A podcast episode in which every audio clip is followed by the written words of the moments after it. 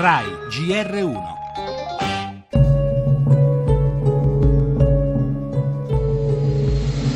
Il silenzio che avvolge l'aeroporto di Ciampino è rotto dal rumore dei motori del C-130 che riporta in Italia Fausto Piano e Salvatore Failla. È notte e fa freddo, ma nonostante questo le famiglie sostano a lungo davanti alle bare delle vittime. Mio padre era una persona buona, non ci hanno aiutati a riportarlo a casa e nemmeno a non farlo sfregiare. Non sapevano nemmeno come comunicarmelo che gli avevano effettuato l'autopsia e io ho mandato tutti a quel paese. Pronto?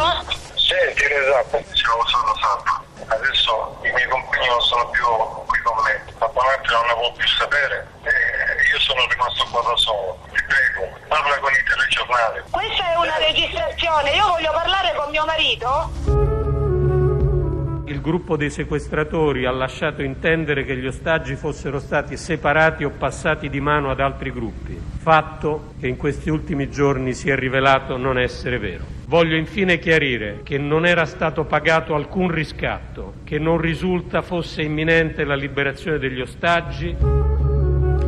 Il racconto dei due sopravvissuti non lascia spazio a dubbi, gli ostaggi sono sempre stati insieme. Sono queste le evidenze alle quali fa riferimento il ministro Gentiloni parlando al Senato. Eppure, poche ore prima dell'arrivo delle salme, Rosalba, vedova di Salvo Failla, ha fatto ascoltare una telefonata in cui il marito diceva di essere rimasto solo e la scongiurava di aiutarlo.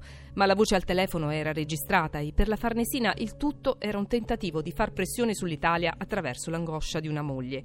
Questa telefonata è comunque un altro degli aspetti aspetti poco chiari di una vicenda che lascia sgomenti. Comprensibile il dolore della famiglia Failla, l'indignazione della vedova e delle figlie di fronte all'autopsia svolta in Libia così come il governo libico di Tripoli ha voluto. È la stessa indignazione che si prova pensando al caso Regeni, come se l'essere italiani in alcune zone del mondo fosse ormai un lasciapassare per gli oltraggi. Le altre notizie, emergenza immigrazione, chiuso il confine con la Macedonia, protestano i profughi, intanto vertice al Quirinale, si temono sbarchi in massa sulle coste della Puglia, parleremo anche del rischio terrorismo in Italia. La politica, scontro nel PD sulle primarie a Napoli, respinto il ricorso di Bassolino, tensione Forza Italia Lega invece sul nome di Bertolaso, candidato di Berlusconi che oggi parla ai microfoni del GR1. Evasione, diffusi gli ultimi dati del rapporto della Guardia di Finanza, ancora. L'olio italiano rischia, vedremo perché. Cinema, in uscita uscita nelle sale Kung Fu Panda 3. Sport, questa sera all'Europa League, la Lazio a Praga contro lo Sparta.